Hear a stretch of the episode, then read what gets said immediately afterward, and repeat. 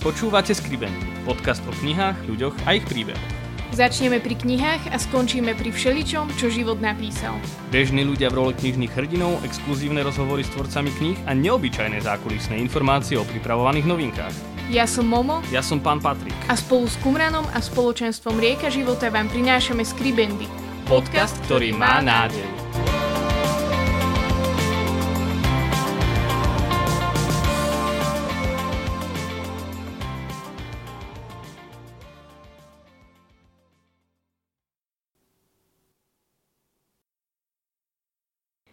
Vítajte pri ďalšej epizóde nášho podcastu Skribendy. Dnes tu máme hostia, s ktorým som iba tak tajne dúfala, že natočíme niekedy vôbec podcast, ale veľmi sa teším, že sa nechal nakoniec nahovoriť, lebo tu máme jedného teda zo šéfov Kumranu, ktorý má na starosti chod celého nášho e-shopu Kumran.sk. Martina Dubiela. Vítej Martin. Ahojte. Keď som spomínala ten Kumran, tak ty si na minulo spomínal, že vy ste celý ten e-shop alebo celú tú ideu spískali, keď ste boli mladší ako my, boli ste veľmi mladí.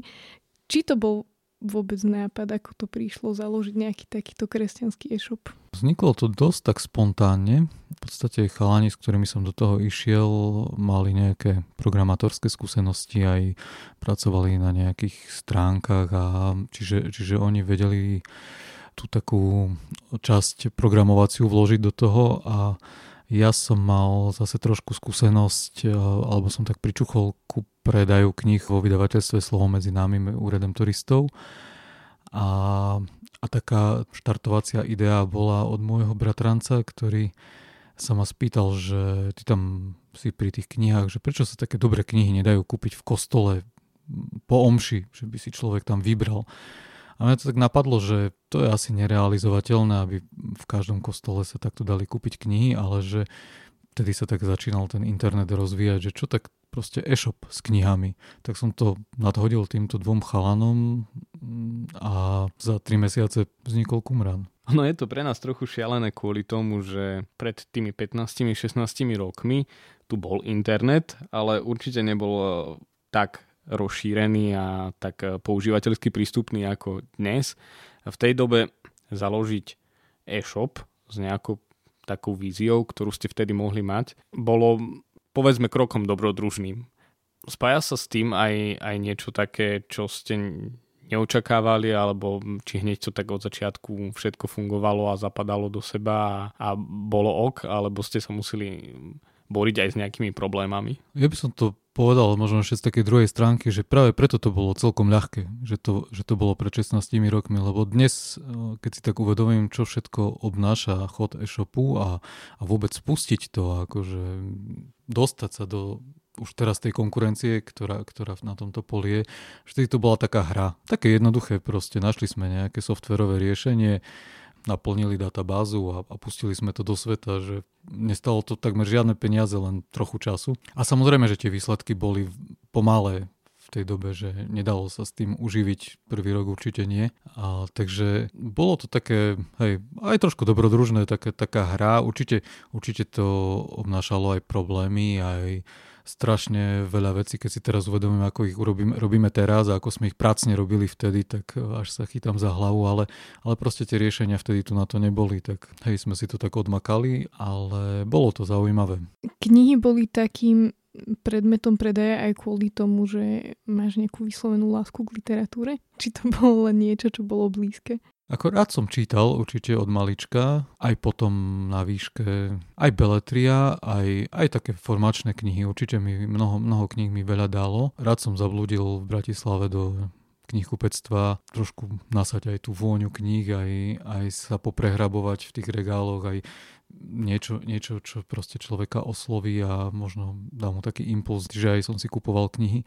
Čiže bolo to také, áno, aj prirodzené, taký ten ťah ku tým knihám.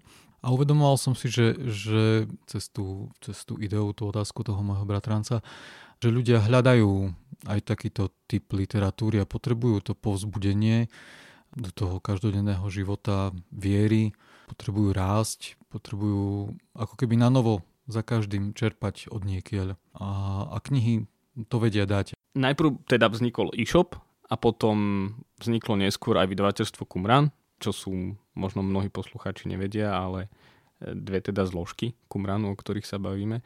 To vydavateľstvo vzniklo potom z dôvodu toho, že ste chceli vydávať aj knihy, alebo teda predávať knihy, ktoré nikto iný nepredával, taká nejaká prirodzená potreba bola na trhu? Áno, myslím si, že to bol taký logický krok e, v tom všetkom, lebo ako sme získavali tých zákazníkov a videli, čo ľudia hľadajú, tak občas prišli aj nejaké napríklad typy na knihy cudzojazyčné, ktoré na Slovensku neboli. A keď sme sa tak potom obzerali, tak áno, videli sme, že je tu taká nejaká možno diera na trhu, alebo že chýba tu jednak kresťanská beletria a jednak e, možno taká formačná literatúra, ktorá je pre širšie masy by som to nazval, alebo pre ľudí, ktorí nemajú vyslovene teologické vzdelanie, ale, ale potrebujú a chcú rásť vo viere, tak každodenne, popri tom, že robia 8 hodín v práci, starajú sa o deti, ale majú tu chuť si možno večer niečo prečítať, krátke, jasné, vystižné, čo ich nakopne, posunie. Čiže niečo také sme hľadali a preto vlastne vznikol ten nápad, ano, že vydávať vlastné knihy. E-shop okrem kníh ponúka momentálne aj mnoho iného, napríklad ponožky, trička a všetky takéto rôzne veci. Bolo tomu tak aj zo začiatku a vy ste boli tiež takí priekopníci v tom, že ako prvý alebo ako jedni z prvých ste začali tovar dovážať aj zo zahraničia, z Ameriky. Ako vznikli takéto spolupráce? V tomto ja nemám žiadne zásluhy, to bola kolegová iniciatíva. Myslím, že bolo to také zase taký odvážny krok v istom zmysle, ale bolo to niečo, čo už fungovalo v Amerike, hej, tie trička, móda, bižutéria a, a nejaké také doplnky. Čiže už bolo to len o tom, že nájsť tú cestu, ako to dostať tu. Viac menej to už bolo len také dotiahnutie toho byrokratického procesu, zvládnuť to.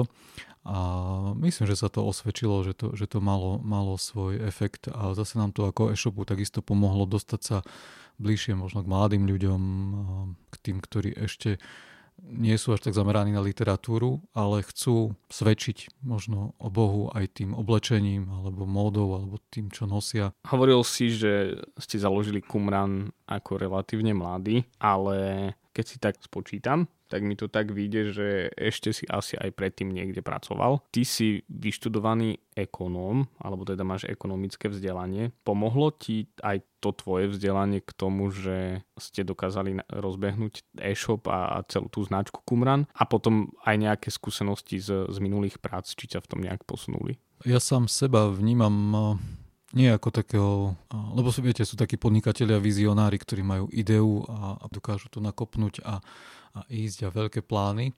Ja som skôr opatrný a myslím si, že kolega alebo ten chalan, ktorý so mnou do toho išiel, on mal takéto, takéto vízie, veď aj celý ten, akože to, čo sme sa bavili pred chvíľočkou o tých tričkách z Ameriky, že on to vedel tak odhadnúť možno to, to čo ten trh by chcel. A ja som skôr uh, sám seba vnímam ako toho, ktorý dokáže potom tú dennodennú prácu realizovať a, doťahovať veci, možno urobiť si nejaký plán a, a, a ísť podľa neho a dodržiavať ho alebo, alebo dozerať na tú systematickú prácu. Čiže hej, vyštudoval som management, takže trošku mi to pomohlo. Myslím si, že hej, že, že niektoré tie teoretické veci, aj keď ono kým to človek nevidí v praxi, tak, tak niekedy je to ťažko si to predstaviť. A, a potom sa až vráti k tým, k tým teóriám, keď to zažíva a potrebuje si usporiadať e, veci vo svojej práci tak prirodzene akože mi priskla tá oblasť financií a toho všetkého aj v Kumráne, čiže toto áno, to veľmi súvisí s mojou školou. Keď som ťa na začiatku predstavovala, tak vlastne jediné, čo som o tebe povedala, že si jedným zo šéfov Kumránu, ale to teda nebol úplne taký náš primárny motiv, prečo sme si ťa zavolali ako hostia. Keďže pre nás Patrikom si veľmi zaujímavá osobnosť, tak sama o sebe, možno aj práve tým, že nie si tak navyslný, alebo ako by som to povedala, že možno nepozná celé Slovensko tvoje meno, ale aj tak tvoje líderstvo alebo práca okrem zamestnania je pre nás veľmi inšpiratívna. Aké boli také momenty alebo body v tvojom živote, ktoré možno formovali tvoju osobnosť na takú, aká je teraz? Taký najdôležitejší moment bol asi desi na strednej škole, keď som, ja to tak nazývam také, že stretnutie s živým Bohom alebo s živým Ježišom. To bol taký veľký posun v mojom živote a nasmerovalo ma, ma to na cestu, po ktorej sa snažím kráčať doteraz. A potom uh, veľa mi dalo spoločenstvo, či už uh, tu v Podolinci rieka života, alebo potom aj počas štúdia v Bratislave, keď sme zase tam v spolupráci s redemptoristami rozbiehali spoločenstvo a ďalej taký moment bola ročná misijná škola, na ktorú som sa prihlásil, alebo teda bol som na nej okolo roku 2000. Bola to taká formácia k misiám. Po tej škole potom som mal možnosť byť 4 mesiace v Kazachstane, v jednej farnosti, kde sa všetko len tak rozbiehalo nepokladám to za nejaký veľký svoj misijný úspech, lebo bolo to tam dosť náročné, ale veľa to pre mňa znamenalo ten čas formácie a bol som tam vlastne s jedným chalanom, ktorý bol v tom čase v seminárii a teraz už je kňazom, je v Rusku a bolo to veľmi zaujímavé, keď pred dvoma rokmi sme boli u neho a mohli sme teda už akože spolu na trošku inom leveli po 20 rokoch ako slúžiť pre tú jeho fárnosť. To boli, to boli také momenty, ktoré ma posúvali určite. Určite to sú ľudia okolo, ktorí mi možno ukázali cestu v, to, v tej správnej chvíli alebo, alebo nakopli ma. A možno aj tie knihy. Mne sa v tom celom tvojom príbehu tak páči to, že hoci máš aj také akože riadiace kompetencie a takéto veci, tak e, si nájdeš čas aj na veci, ktoré nie sú úplne komerčné, za ktoré nie sú ani nejaké vehementné zásluhy, aj ktoré možno ani nikto nevidí. A to je napríklad, keď e, si prišiel s tou ideou, že je tu v spoločenstve nejaká skupina pubertiakov pojašených a že bolo by fajn sa im venovať. A že sa snažíš nejakým spôsobom ten e, svoj život alebo tú svoju skúsenosť odovzdať aj ďalej. A prečo práve takýmto spôsobom? Prečo práve ty ako človek, ktorý možno teraz má pod sebou ľudí, ktorí nejakým spôsobom pracujú, potrebuješ robiť aj veci, ktoré sú možno nepopulárne alebo ktoré by si nemusel. Mám na mysli službu, mám na mysli misie, mám na mysli prácu s mládežou. Opravím ťa, že ne, nebola to úplne moja idea začať s tými mladými, pretože myslím, že to tak spoločenstvo celé rozoznalo, že máme decka, ktoré nám dorastajú a to, čo sme my ako, ako pubertiaci zažili a čo nám veľmi veľa dalo, chceli by sme, aby niečo také mohli aj oni zažiť. A už v podstate predo mnou mm, sa vytvorili nejaké skupinky mladých, ktoré prechádzajú tou hlavne v lete, ale aj celoročnou formáciou. No a prirodzene, ak tie decka dorastali, tak sa vytvárajú, vytvorila ďalšia skupinka, v ktorej sa do okolností mám aj dve svoje deti. Takže, takže bolo to také prirodzené, že, že som vnímal, že aj oni potrebujú, alebo by, by bolo dobré, aby, aby tým procesom prešli a niekto sa toho musel ujať, takže padlo to tak trošku na mňa. Ale ja som rád, aj keď je to náročné sklbiť to a mať na to dostatok času, tak ten čas v lete vždy s nimi je pre mňa takým povzbudením a keď vidím, ako z roka na rok rástu a, a že sa oni sami na ten čas tešia, že, že je pre nich tá partia dôležitá, ale nielen partia, ale že je to, že je to e, partia detí, ktoré tak nejako chcú kráčať za Bohom. Verím, že im to vydrží a že, že možno to, čo zažijú ich poniesie celý život, tak ako ja si spomínam na, na tie svoje pubertiacké roky a na tie priateľstva s, s ľuďmi okolo kostola, okolo nejakých tých letných oázových akcií a tak ďalej, tak uh, si hovorím, že je to jedinečná šanca proste dať im to. Keď budú mať 25, tak už im to nevieme, nebudeme vedieť dať. Možno by si našli tú cestu k Bohu, ale, ale teraz, keď majú 15, proste to môžu zažiť a, a zdalo sa mi dôležité zaangažovať sa do toho a nájsť si na to čas. Pre mňa je zaujímavé, že mnoho sa hovorí o tom, že tí starší už nerozumejú tej generácii mladších a ty si teraz hovoril, že vlastne robíš oázy aj pre tých 15-16 ročných. Nemáš taký pocit, že im nerozumieš alebo že je to zrazu pre teba niečo vzdialené? Oj, mám. a hej, hej, mám doma troch pubertiakov, takže a štvrtý dorasta. Áno, áno, uvedomujem si, že ale myslím si, že v tom je to pekné, že, že nie je to len o, o tom, že my 40 robíme program pre, pre tínedžerov, ale že, že sú do toho zaangažované ďalšie decka vekovo im bližšie a, a robíme to spolu tak nejako ako, ako taký tím mne sa vždycky páčila tá taká tímová práca. Myslím, že aj v Kumrane sa o to snažíme. V tej formácii detí to vidím tiež ako dôležité, že možno my starší vieme odozdať nejaké skúsenosti aj také organizačné alebo neviem, čo to mal nazvať, manažerské v tom, v tom všetkom, v zabezpečení toho programu pre decka. A tí mladí zase im rozumejú vekovo, vedia sa s nimi zahrať, vedia sa s nimi vyšaliť. To, čo nám možno niekedy už chýba taká spontánnosť.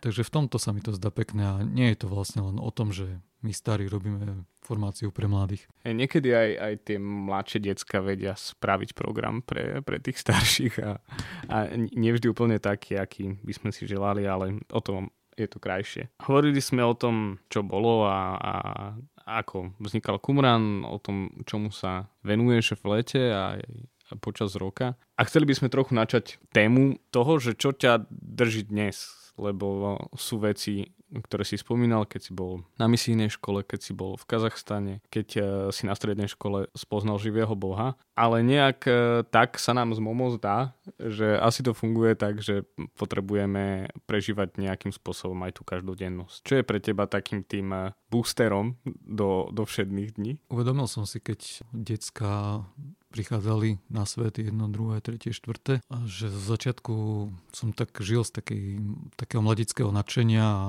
a z toho všetkého, ale postupne som začal chradnúť tak nejako v tom, že, že som nestíhal sa modliť. A, a tak mi to došlo aj, aj cez svedectvo ľudí okolo mňa, že tá dennodenná modlitba, tá, tá vernosť možno v malom je, je veľmi dôležitá a Hej, bol to taký čas, kedy som si proste prestavil budík a začal som stavať trošku skôr. Viem, že sa mi vtedy do rúk dostal taký obrázok, kde, kde bol taký otec so synom náručí. Ten syn stískal otca a bolo tam napísané, že modlitba je boskávanie otca. A som si uvedomil, že fakt Boh odo mňa nechce veľa. Každý deň ráno prísť sa prituliť a objať otca. A bolo to pre mňa veľmi silné, lebo sme mali malé decka vtedy a, a zažíval som to od nich, že niekedy ráno vstali, prvé čo robili, pribehli ku nám do postele a vystiskali nás. Tak som si povedal, že toto je to, čo proste Boh odo mňa chce každý deň a snažím sa tomu byť verný a myslím si, že to je taký booster, ktorý proste drží ten život. Tá vernosť malom a pre mňa je to vernosť v modlitbe. Hovoril si o tom, že v tvojom živote boli aj nejaké milníky, ktoré ťa posúvali dopredu. Teraz to možno znie, že je to iba o takej rutine a každodennosti. Sú teraz nejaké také veci, pre ktoré sa vedome rozhoduješ, že si povieš, že neviem, teraz si dám taký post alebo zapojím sa do takéhoto programu, aby ma to možno posunulo ďalej? Vrátim sa pár rokov dozadu, keď sme boli v Keni dva týždne na takom výjazde a mali sme tam možnosť slúžiť v jednej farnosti. Ten kňaz urobil také ducháče pre mužov, bolo tam asi 150-200 chlapov a mne sa to zdalo neskutočne dobrá, dobrá myšlienka. A on to aj sám povedal, že keby urobil ducháče pre ženy, tak tu má tisíc žien. Ale keď urobil pre mužov, tak jasne ich oveľa menej, ale hovorí, že vie, že keď tu tých 200 chlapov bude, tak tých tisíc žien tu bude hocikedy. A zdalo sa mi, že, že toto je možno také niečo, čomu by som raz chcel aj venovať energiu, možno takej službe mužom. A potom po pár rokoch prišla taká ponuka do takej menšej skupinky chlapov, ktorí zažívali alebo túžili po niečom podobnom, alebo majú takú podobnú túžbu. Prešli takou formáciou, možno to poznáte, John Eldridge robí na základe tej svojej knihy Divoký v srdci takú formáciu, volá to, že bootcamp, pre chlapov a oni majú takú túžbu niečo také začať aj na Slovensku alebo ponúknuť to na Slovensku. Ma tak vtiahli vlastne medzi seba. Takže to bol taký milník, ktorý, ktorým som si uvedomil, že, že to je možno také moje smerovanie do budúcna, že byť takým nejakým svedectvom mužom, lebo sa mi zdá, že to chýba, že v tých slovenských farnostiach alebo v spoločenstvách je vždy menej mužov ako žien a s mužmi je to ťažšie. Ja som bol jeden z účastníkov na nultom bootcampe, Bootcamp Zero, prezradím. A ty si tam hovoril um, v takom slove alebo v takej prednáške o dobrodružstve, o tom, ako je potrebné v živote muža a, vyjadril si tam takú obavu, že možno nie si až taký veľmi dobrodružný typ, že možno nie si Himalajista, že možno nie, neskáčeš na bicykli alebo neviem čo všetko možné. Ale teraz, keď tak spolu hovoríme, aj keď sme si s Momou pripravovali ten podcast, tak som si tak uvedomil, že mnoho z tých vecí je naozaj takých, ako si povedal tam, že niekedy je to najväčšie dobrodružstvo urobiť ten krok do neznáma a, a rozhodnúť sa správne napriek tomu, že je to ťažké alebo nevieme, čo bude nasledovať. Myslíš si, že aj to je jedna z vecí, ktorá chýba mužom, že, že sú príliš takí, že chcú mať všetko pod kontrolou? No ja určite. To si na sebe veľmi uvedomujem v poslednej dobe a myslím si, že to je taký môj boj. Ako ekonom mám na to ešte vzdelanie, že potrebujem všetko prepočítať a mať to pod kontrolou. Aj, a sa mi zdá, že pán Boh má čím ďalej tým viac staviať do situácií, keď sa to nedá mať pod kontrolou, keď môžete urobiť to najlepšie, čo viete a výsledok je neistý. Či už je to výchova detí, alebo aj to podnikanie v mnohých ohľadoch. Nikto vám nezaručí. Vždy je tam tá dávka rizika, alebo aj práca s mladými a, a vôbec to smerovanie života. Myslím, že vtedy, keď som si pozeral tú prednášku k tej téme dobrodružstva, tak tam bolo, bol tam citát z jednej knihy, že Boh nám dáva tú takú nevedomosť a, a túži od nás nevedieť všetko, nedá nám všetko poznať hneď a chce, aby sme išli krok po kroku a to je pre mňa ťažké, zároveň sa tomu učím a zároveň si uvedomím, že to chcem sa učiť takto dôverovať Bohu a asi tak, jak si povedal, hej, že to je, to je pre mňa to také, také veľké dobrodružstvo, nie vo veľkých veciach, v malých možno. Možno raz príde aj také, že pán Boh bude chcieť veľký krok. Uvidíme. Teraz, teraz čítam Exodus, však sa možno k tomu ešte dostanete vo svojich otázkach. A tam to povolanie Mojžiša. A um, si hovorím, že no, že to bolo taká riadna šupa od oviec ísť vyslobodiť Izrael, takže neviem, čo, čo pán Boh má ešte všetko pripravené. Práve k tomu exodu som sa chcela dostať, keďže my sme sa vlastne pred pár týždňami dozvedeli, že ty sa pustil do toho programu Exodus 90, o ktorom by si nám mohol potom uh, neskôr aj trošku viac povedať, že čo to všetko obnáša. Ja viem iba o tom, že sú tam nejaké pôsty a nejaké rôzne veci, ako napríklad uh, sprchovanie sa v studenej vode. Bol tento krok tiež z tvojej strany takým krokom dobrodružstva, že si povieš, že, je, že ten Exodus 90 bol vytvorený pre chlapov, tak idem do toho? ja som... Mňa tak nelákali až tie pôsty na tom tak veľmi, alebo tá asketická časť. Sprchovanie zatiaľ zvládam len vo vlážnej vode, nie v studenej. Ale to, čo ma na tom lákalo, že ja tak poviem, že mám rád celkom tímové športy a tá podstatná vec na tom je to, že nie je to cesta, kedy človek alebo chlap ide sám, ale má, má ísť v nejakej skupinke. Čiže možno som to videl aj taký nejaký ďalší krok tej tej misii, mm, že dať dokopy pár chalanov, ktorí pôjdeme, skúsime ten program spolu a je to program vytvorený ako príprava vlastne na Veľkú noc podľa knihy Exodus, cesta takého vyslobodenia sa z vlastných otroctiev a strachov k tej slobode, ktorej nás povoláva Boh. Čo mne veľmi táto téma ako duchovná, duchovnej prípravy na Veľkú noc ma oslovila a tým, že vlastne ísť v, v tom spolu, s inými mužmi sa mi zdalo fajn, že sa vedie tak podržať a, a deliť sa o tom, čo prežívame. Takže dalo sa nás pár, pár dokopy. Sme zatiaľ na začiatku, takže ešte, ešte neviem, či som práve ten povolaný na, o tom veľa rozprávať, o tom programe, ale páči sa mi to. Myslím, že začínam objavovať, možno aj to, čo som hovoril pred chvíľou, o tom pušťaní veci z rúk, o tom vzdávaní sa kontroly, o vzdávaní možno strachu z budúcnosti, z toho, ako veci vypália Bohu a že to najdôležitejšie je to, že On to všetko drží vo svojich rukách. Možno pre tých poslucháčov, ktorí úplne nevedia, tak čo všetko je naplňou toho programu Exodus 90? Teda z toho názvu mi vyplýva, že trvá 90 dní. A čo treba robiť? Alebo netreba? Skúsim to, čo som si načítal.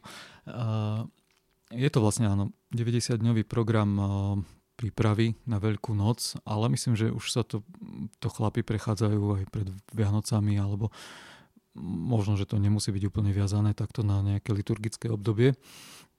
A sú tam denné čítania z knihy Exodus a k tomu zamyslenia, ktoré napísala tá nejaká skupinka mužov, ktorí to pripravili v Amerike. A myslím, že to ide celkom do hĺbky. Snažia sa doviesť tých účastníkov k tomu, aby sa zamysleli nad, nad tými svojimi otroctvami, ktoré možno nemusia byť úplne zjavné na prvý pohľad. Nemusí to byť nejaká závislosť vyslovene, ale možno sú to drobnosti, ktoré nám bránia venovať viac času rodine, venovať viac času ľuďom okolo seba, je to postavené na modlitbe, na tých zamysleniach. Potom druhý aspekt je ten asketický, kedy to od nás vyžaduje aj nejaké tie seba zápory v oblasti jedla, mať čas na nejakú fyzickú aktivitu, vzdať sa mobilu, počítača len na, alebo používať ich len na nevyhnutné pracovné záležitosti.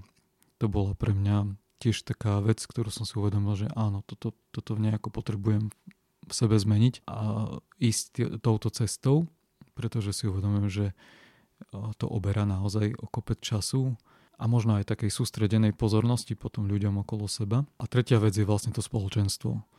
Ísť, ísť tou cestou spolu. Čo je pre teba z tohto všetkého také najťažšie? Nájsť si e, čas možno na tie denné zamyslenia alebo sa zdieľať s tými chlapmi, či, či možno práve tá asketická časť?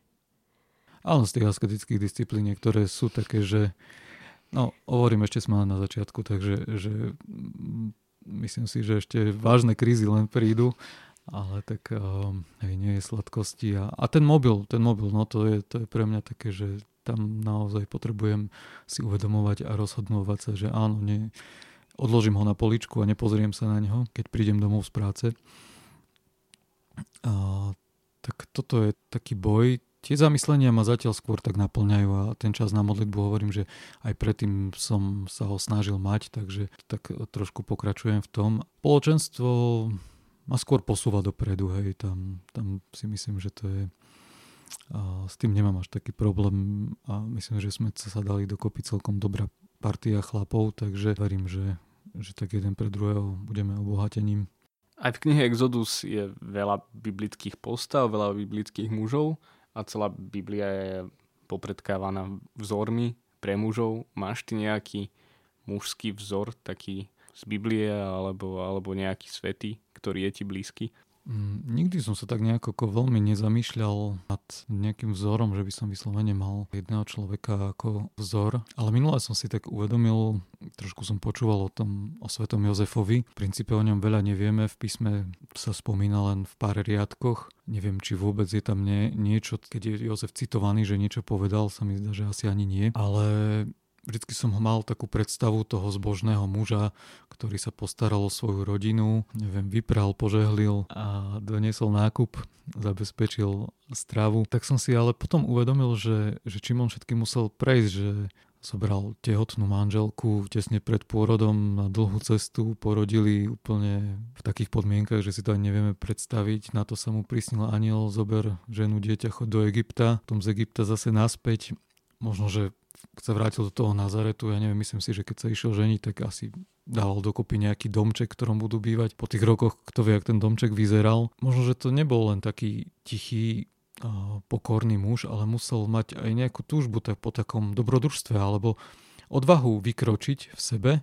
To som si uvedomil, že, že o tom môžeme len tak dedukovať z, z Biblie, ale že, že len tak v tej poslušnosti dokázal počúvnuť Boha a ísť za tým, čo vnímal ako správne a čo vnímal ako dôležité a postaviť sa za to, tak chcel by som toto, toto nejako tak preniesť do svojho života, mať odvahu posluchnúť možno také drobné výzvy, nemusia to byť veľké výzvy, drobné výzvy, ako, ako možno práve zrieť sa mobilu a mať čas pre deti. Keď o tom hovoríš, tak naozaj si uvedomujem, že Biblia je plná inšpiratívnych postav a preto sa teším, že Kumran sa pustil vlastne do vydávania takých kníh, ako je napríklad Rodokmeň milosti, ktorá je plná ženských inšpiratívnych postav. A tento rok vlastne vyjde aj mužská verzia, alebo ako by som to nazvala, biblickí muži od Francie Universovej, tak o, sa tešíme na to, že čo všetko sa tam dočítame. Ohromné, Ohromné maličkosti. Na záver naša pravidelná rubrika, ktorú sa pýtame každého hostia. Sú to obľúbené ohromné maličkosti. veci, ktoré sú pre niekoho možno malé, bezvýznamné, nebadané, ale pre iného zase veľmi dôležité. Martin, aké sú tvoje ohromné maličkosti? V poslednom čase ma, tak ma naplňa byť vonku, byť v prírode. V zime mám rád bežky alebo, alebo teda byť na lyžiach vonku. Teraz som mal možnosť cez víkend jeden deň v slnečnom počasí byť e, pomaly po kolena v snehu. Na druhý deň vo Fujavici sa prechádzať po vonku. Kde si som raz čítal, kto si povedal, že, že mám rád počasie, tak sa tak snažím to tak aplikovať, že nie len dobré počasie, ale rád počasia. Áno, to je veľmi, veľmi potrebné mať rád počasie, keď e, bývame blízko Tatier. Tak to si tak uvedomujem aj ja a Momo sa tomu učí. Dnes bol našim hostom Martin Dubiel, človek, ktorý je ten, kto stojí za značkou Kumran alebo za tú celou ideou spolu s ďalšími. Hovorili sme spolu o odváhe mužov, o službe a o jeho ceste k tomu, čo poznáte dnes pod značkou Kumran SK. Ďakujeme ti, Martin, za to, že si bol našim hostom, že sme mohli spolu hovoriť a prajeme ti všetko dobré. Ja ďakujem tiež, bol to veľmi príjemný rozhovor. Bál som sa, ale myslím, že som to zvládol a vy so mnou. Zvládol si to skvele, ďakujeme. Ja ďakujem. Ďakujeme, že ste s nami vytrvali až do konca a odkryli príbehy dnešnej epizódy. Naše podcasty môžete nájsť na webe www.kumram.sk v sekcii podcast a vo všetkých podcastových aplikáciách. Sledovať nás môžete na Instagrame Skribendy Podcast. Do, do počutia, počutia už o dva týždne. týždne.